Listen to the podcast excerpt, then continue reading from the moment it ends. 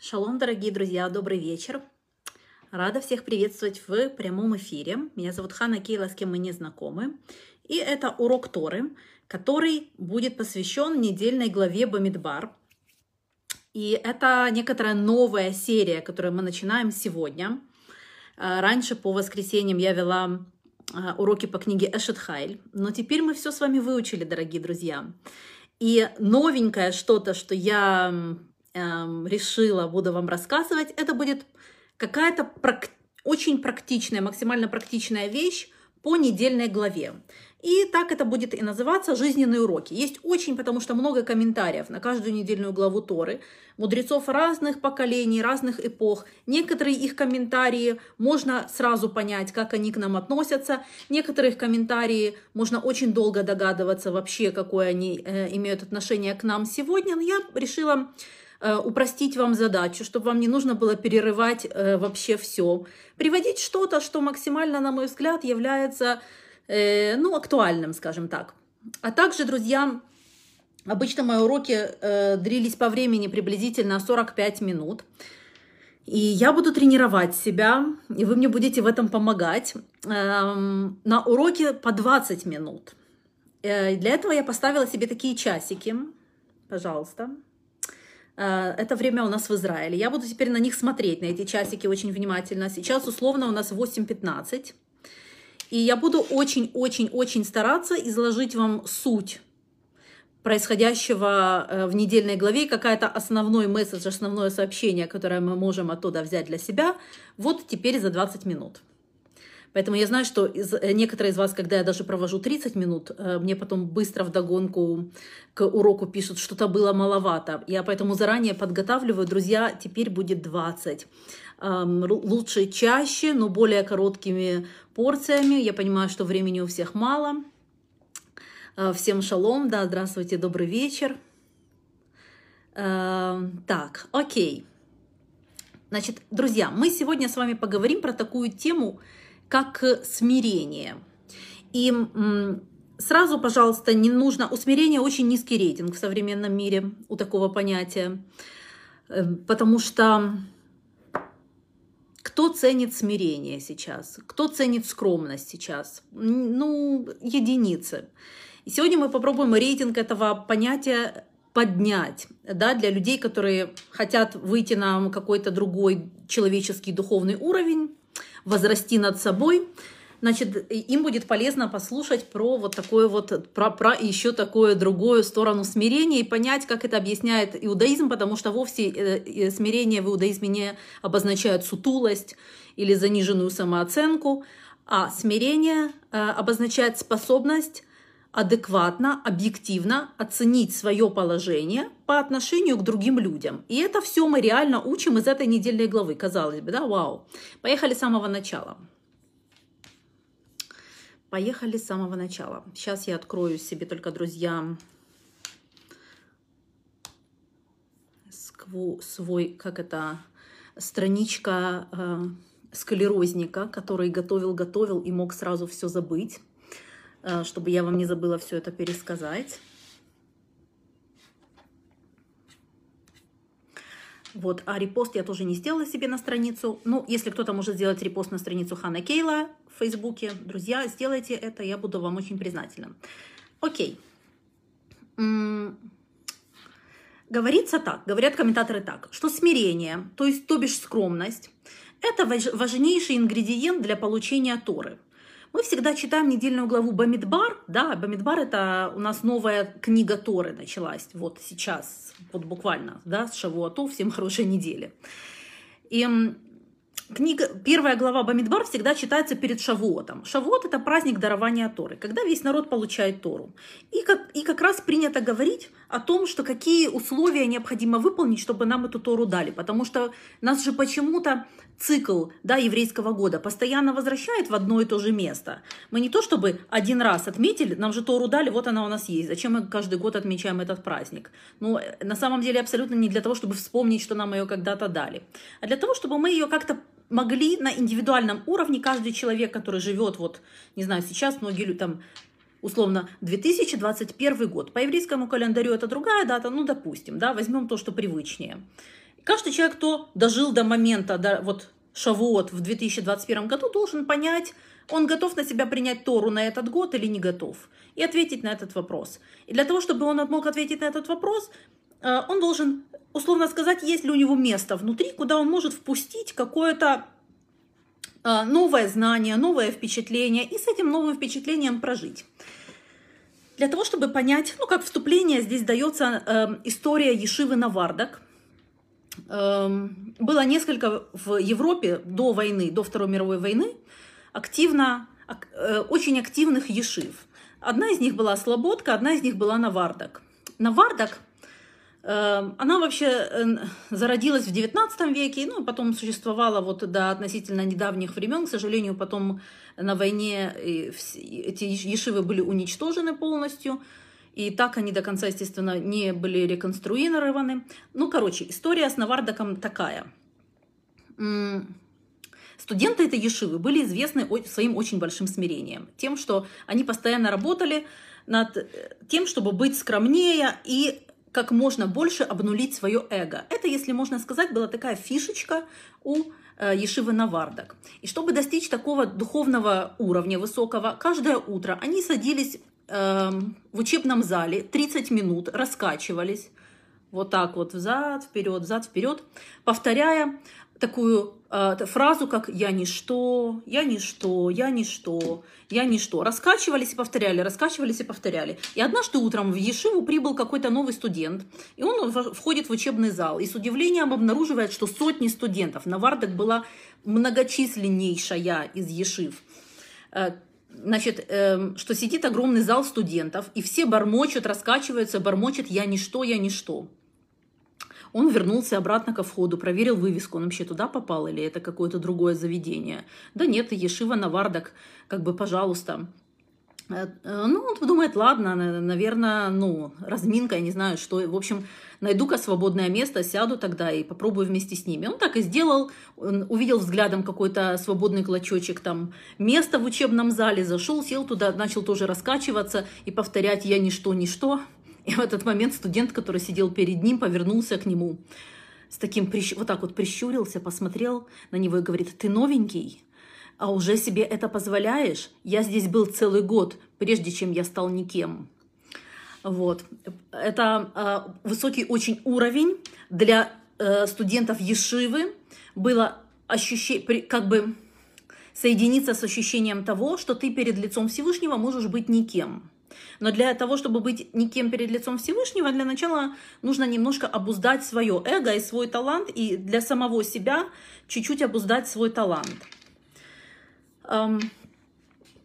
Дарование Торы проходило на горе Синай.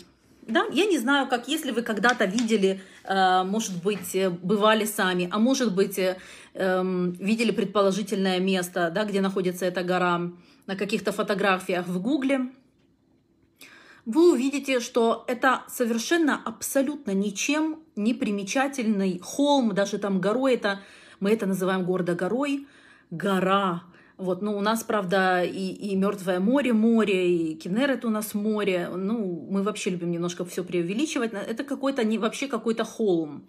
И почему всегда задается вопрос, что это Всевышний выбрал такое невзрачное место для того, чтобы подарить там Тору? Ну, хотя бы гору Бахермон тогда уже взял. Ну, что-нибудь поярче, что ли, по, позапоминающееся, по, погрознее.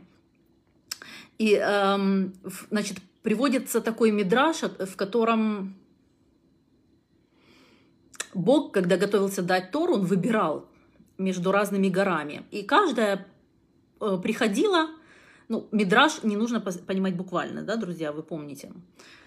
Эм, и каждая как бы приходила к нему и говорила, возьми меня, я самая высокая, возьми меня, я самая крутая, возьми меня, я там самая еще какая-то, какая-то скалистая, эм, давай, давай на мне дадим э, Тору, я там самая еще какая-то волшебная. Значит, и Всевышний всех отметал. Не то, не то, не то, не то, не то, не то. И в конце концов Бог выбирает э, гору Синай, потому что она не была самой высокой, и потому что она не была самой крутой, а потому что она была самой скромной. Самой вообще стояла в сторонке. Почему так важно для Всевышнего вот эта вот эм, способность постоять в сторонке и не кричать о себе, не, и не раз, вот такой вот павлиний хвост постоянно не держать? Для начала нужно понять, что такое, еще раз, не, что не является смирением. От обратного пойдем. Что не смирение?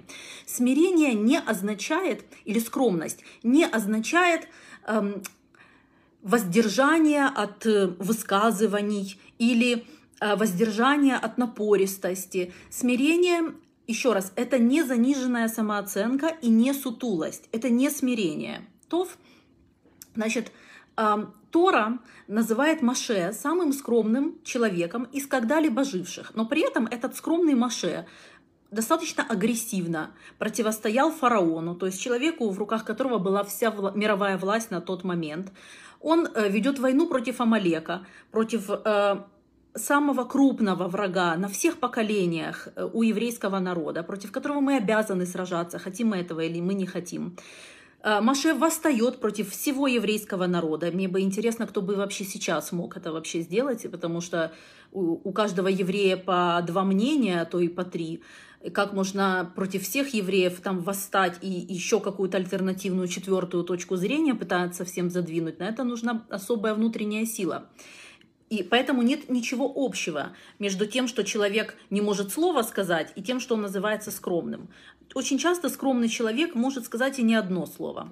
Так, а что же такое тогда смирение? Что же такое тогда скромность? Как мы определяем? Скромность, друзья, можете себе это записать, потому что это, э, основа служения как бы вообще Богу и основа эм, предиспозиция для того, чтобы получить Тору, то есть для того, чтобы иметь возможность действительно запустить Тору внутрь себя, запустить ее к себе в душу. Значит, э, скромность – это знать свое место. Знать свое место, адекватно себя оценивать. В этой недельной главе, в главе Бамидбар, Тора описывает расположение 12 колен Израиля в, в пустыне, в лагере. И после подробного описание, какое колено отправляется первым, какое отправляется... Вот они должны были перемещаться станом, и у каждого из 12 колен было четко свое место.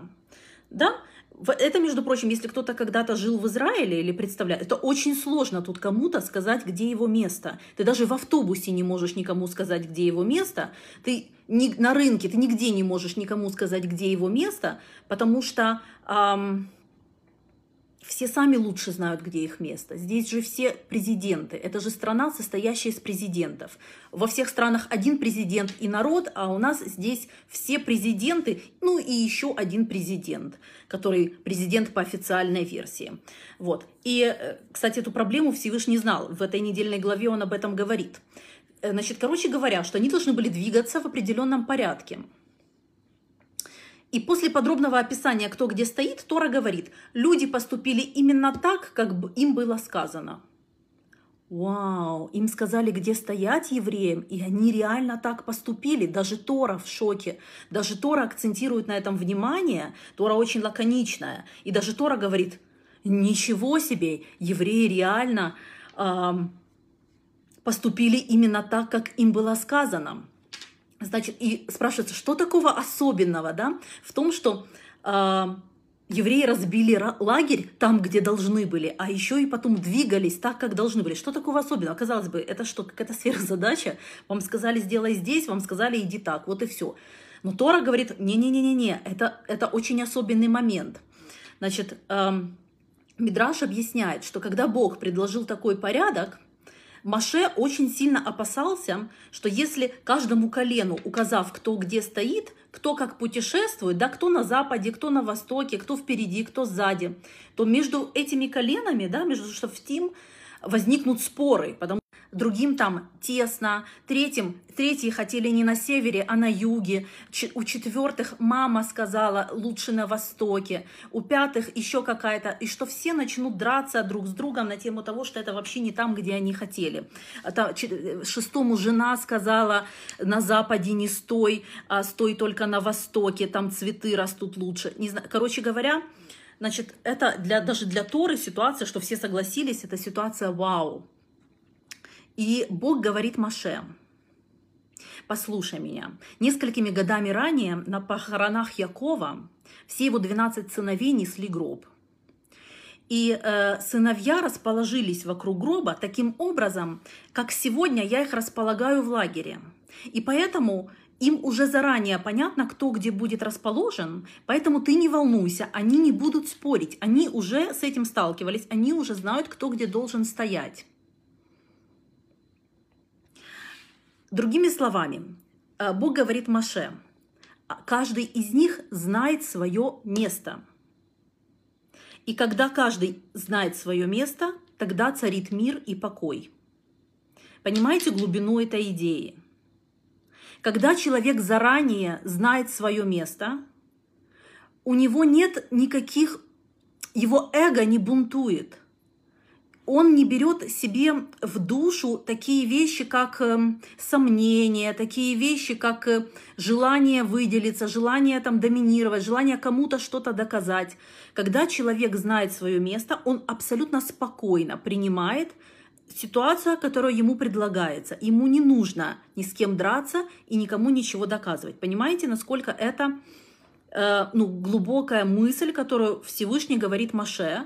Не нужно волноваться, когда человек знает свое место, он не спорит, он, он спокоен, он в мире, он, он уже все, шалом для него, эта ситуация уже мирная. И через это он становится, ну, смиренным. По-русски это несколько такое немножко может слово стать смиренным. Оно нам никак не, не выглядит крутым, да, это слово.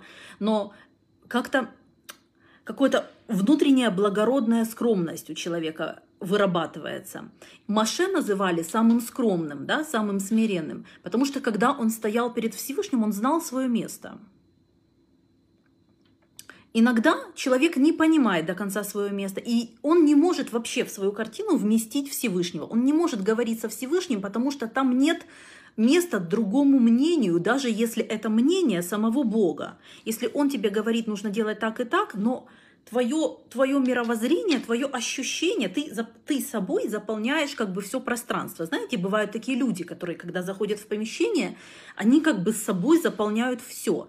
Иногда бывает, что сам человек – мы заполняем вот все свое собственное пространство тоже целиком. И Тора говорит, иудаизм говорит, что не нужно, не нужно, нужно даже внутри самих себя держаться скромнее, знать свое место. И эм, что говорится еще?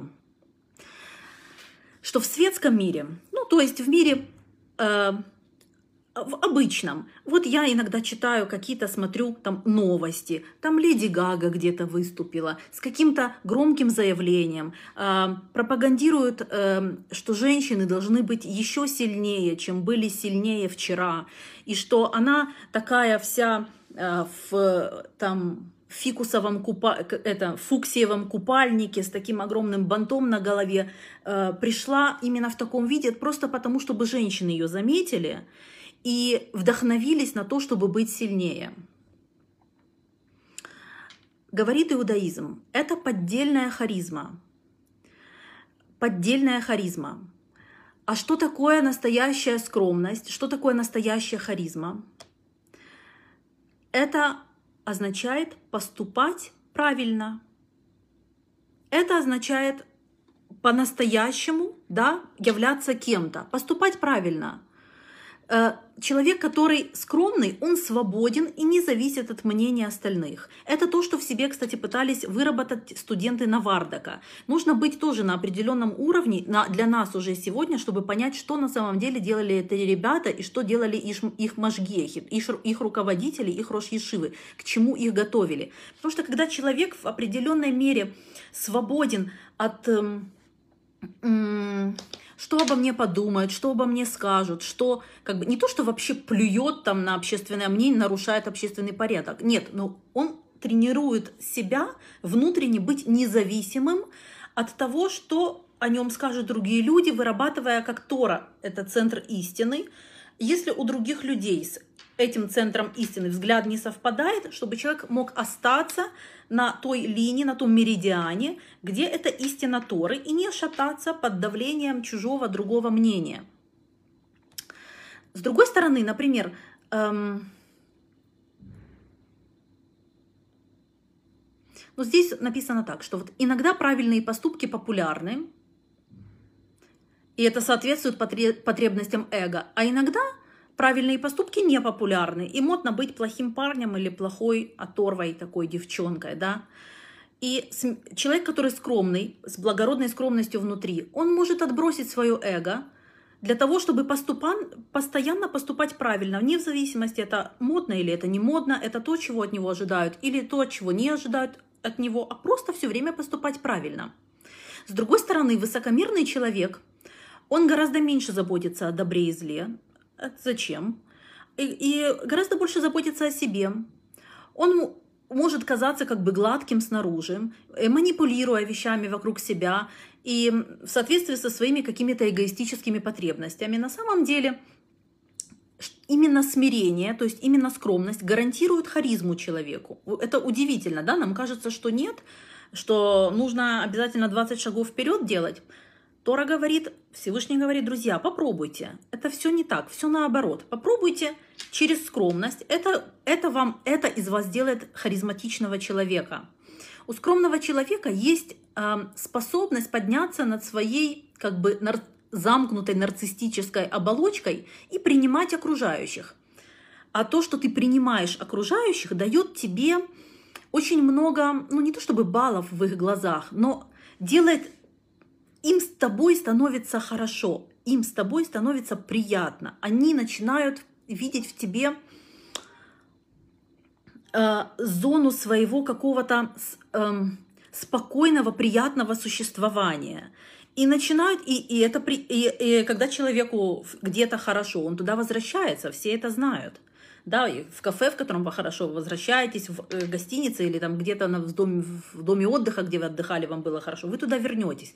Если вам с кем-то было хорошо, вам человек это дает ощущение, что вы даже если отличаетесь от него, он видит э, красоту ваших взглядов, он видит э, уникальность того, как вы смотрите на мир. Он, при, он вас принимает, он, у него есть достаточно места внутри, чтобы вместить туда и вас, такого другого, не похожего на него самого так, и э, к вам как бы эти люди будут тянуться к такому человеку, и получится, что он является лидером. И о лидерстве тоже говорится в этой недельной главе, да, когда э, Всевышний говорит Маше, приди ко мне и возьми по одному лидеру из каждого колена. Он не говорит, возьми, пожалуйста, всех менеджеров, которые тебе э, позволяют менеджить, управлять всеми остальными людьми. Потому что нет большого там сильно э, ума быть большим менеджером если людям сказали тебе подчиняться, тебя над ними поставили не по их собственной воле, ты их менеджешь. Но быть лидером – это некоторое другое качество. Это качество харизмы, когда людям хочется идти за тобой, не в зависимости от того, им сказали это делать или не сказали. Они просто выбирают быть с тобой,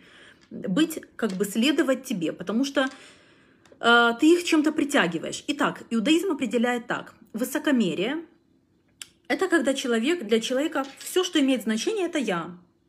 Э, скромность – это когда для меня важнее то, что больше, чем я. Не я, то, что больше, чем я. Эм, иногда нам кажется, что скромность – это думать о себе э, маленькими э, категориями. На самом деле это думать о себе большими категориями, но мало. Да? Слышите разницу? Думать о себе не маленькими категориями. Я маленький человек, я ничего не стою, никто не... Нет, думать о себе большими категориями. Я Эве Дашем. Я тот, кто выполняет волю Всевышнего. Я тот, кто влияет на мир, в котором мы живем, на системы мироздания. Я тот, кто влияет на порядок, на седр в этом мире. Однако думать о себе не часто. Думать о себе мало, но большим масштабом. И смирение – это способность объективно оценивать свое положение относительно других. Как, э, например, колено Израиля понимали, где они должны стоять в стане относительно друг друга, кто справа, слева от кого должен стоять, то есть какое их место относительно всех остальных. Точно так же каждый из нас, эта недельная глава дает нам э, урок, что мы должны понимать, где наше место относительно всех остальных, относительно других людей. Если я в состоянии быть лидером, как, моей заслуги в этом нет никакого. То есть мои все действия сводятся к такой логике. Я долж, должен быть лидером, потому что я могу быть лидером. Если я не могу быть лидером, моя логика очень простая. Я не лидер, потому что я не могу быть лидером. И нет никакого «я лидер, потому что я гений», «я потому что я», «потому что бабушка говорила мне все детство, что я молодец», а, «потому что там еще что-то». Абсолютно. Вы что-то делаете, потому что вы можете это делать. Если вы можете лидировать, пойдите лидируйте. Вам были даны адекватно оцените свое место, адекватно оцените, что вы можете, а что вы не можете. Эм, если вы не можете, допустим, быть лидером, значит, отложите, пусть дайте это кому-то другому. Не испытывайте чувство, что, конечно, мама-то у него ректор в университете, вот его там и взяли старостой, а меня не взяли, потому что там у меня, конечно, там не ректор. Ля-ля-ля. Неважно. Неважно. В данный момент делайте то, что вы конкретно, то, что вы чувствуете, конкретно вы можете делать. Окей?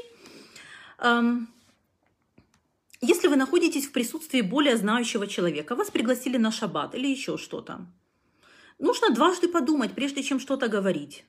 Потому что нужно знать свое место. Вы находитесь в присутствии человека, который, если он будет говорить и своими словами займет эфир, то для всех остальных будет гораздо больше пользы, чем если вы сейчас займете даже 5 минут э, своей речью. Подумайте очень много раз, прежде чем что-то начать говорить. Это будет также...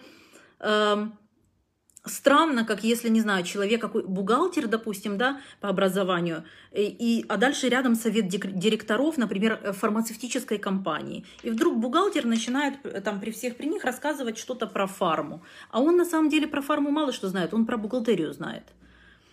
Э, и лучше было бы, чтобы говорить, говорили те, кто про фарму знают, да, чем... А бухгалтер лучше бы про бухгалтерию. И вот просто нужно понимать, адекватно, э, где ты находишься, что ты из себя представляешь. И был такой Раф, Рафсим Хавбуним из Пшиски, и он носил э, у себя в карманах два листочка. В одном кармане носил листочек утверждения из э, эм, трактата Сангидрин 38а, Э, на котором написано, что весь мир создан для меня. Это он носил в одном карманчике. А на, другой, на другой бумажке у него была написана другая фраза. Э, слова э, про отца Авраама, Авраама Авину, что «Они фарвефер, я прах и пепел». Да? И вот в одной, в одной, с одной стороны весь мир создан для меня, а с другой стороны я прах и пепел. И э, это дает человеку возможность, такие бумажки, в разных карманах, периодически напоминать самому себе, что есть время, когда нужно делать шаг вперед, а есть время, когда нужно делать шаг назад. Когда-то весь, в какой-то момент нужно чувствовать, что весь мир для меня создан, а в какой-то момент нужно давать себе отчет, что ты на самом деле ты никто и ничто. Как вот эти вот э, студенты Навардака, которые раскачивались и говорили «я ничто, я ничто, я ничто». Есть некоторая современная модель э, такого именно по-настоящему скромного человека приводят, например, Раби Моше Файнштейн. Он был лидером американского еврейства очень-очень долгое время. И он сам про себя, у него есть какой-то фундаментальный труд. Игрот Маше называется. И там он пишет сам про себя, что я бы никогда не стал добровольцем по руководству еврейским народом. Никогда. Но поскольку это роль, которую Всевышний для меня избрал, я должен был, я должен был подчиниться. Э, точно так же Маше очень много раз отказывался быть лидером еврейского народа. Потому что ты Всевышний направит. Ты для начала скромнее, для начала скромнее. Всевышний ту, на ту роль, на ту функцию, которую нужно, направит. Как-то раз у, у сестры Рав Моше Файнштейна спросили, что делает вашего брата таким особенным. И она ответила, что его делает таким особенным то, что он никогда не считает себя таким особенным. Эм, ну и, и в каком-то на закусочку, друзья, есть много упражнений, эм, которыми можно тренировать в себе это качество смирения. Даже если вы просто загуглите и, или даже спросите у своего равина, скажете, приведете его приятно удивить, что вы хотите, хотите у себя тренировать качество смирения. Он вам подскажет какие-то упражнения, а, может, отвечая, друзья, на ваш вопрос, и заодно сам вспомнит. Поэтому никогда не, зада... не стесняйтесь задавать вопросы. Написано, что самый важнейший шаг к скромности находится в первом предложении этой недельной главы. Написано «Говорил Бог Маше в Синайской пустыне, И мудрецы спрашивают, а почему Тора была дана в пустыне? Ну там же ничего нет. Ну, дал бы в городе, в Иерусалиме бы дал, ну, в каком-то знаковом месте. И отвечают, э, что Тора была дана в пустыне, потому что пустыня пуста. Там ничего нет. Именно потому, что там ничего нет. Тора была дана в пустыне. Это означает, что для того, чтобы обрести Тору, то есть обрести мудрость Всевышнего, нужно сначала пожелать открыть внутри себя пространство, освободить это пространство. Нужно опустошиться, дать место для того, чтобы в вас это могло зайти.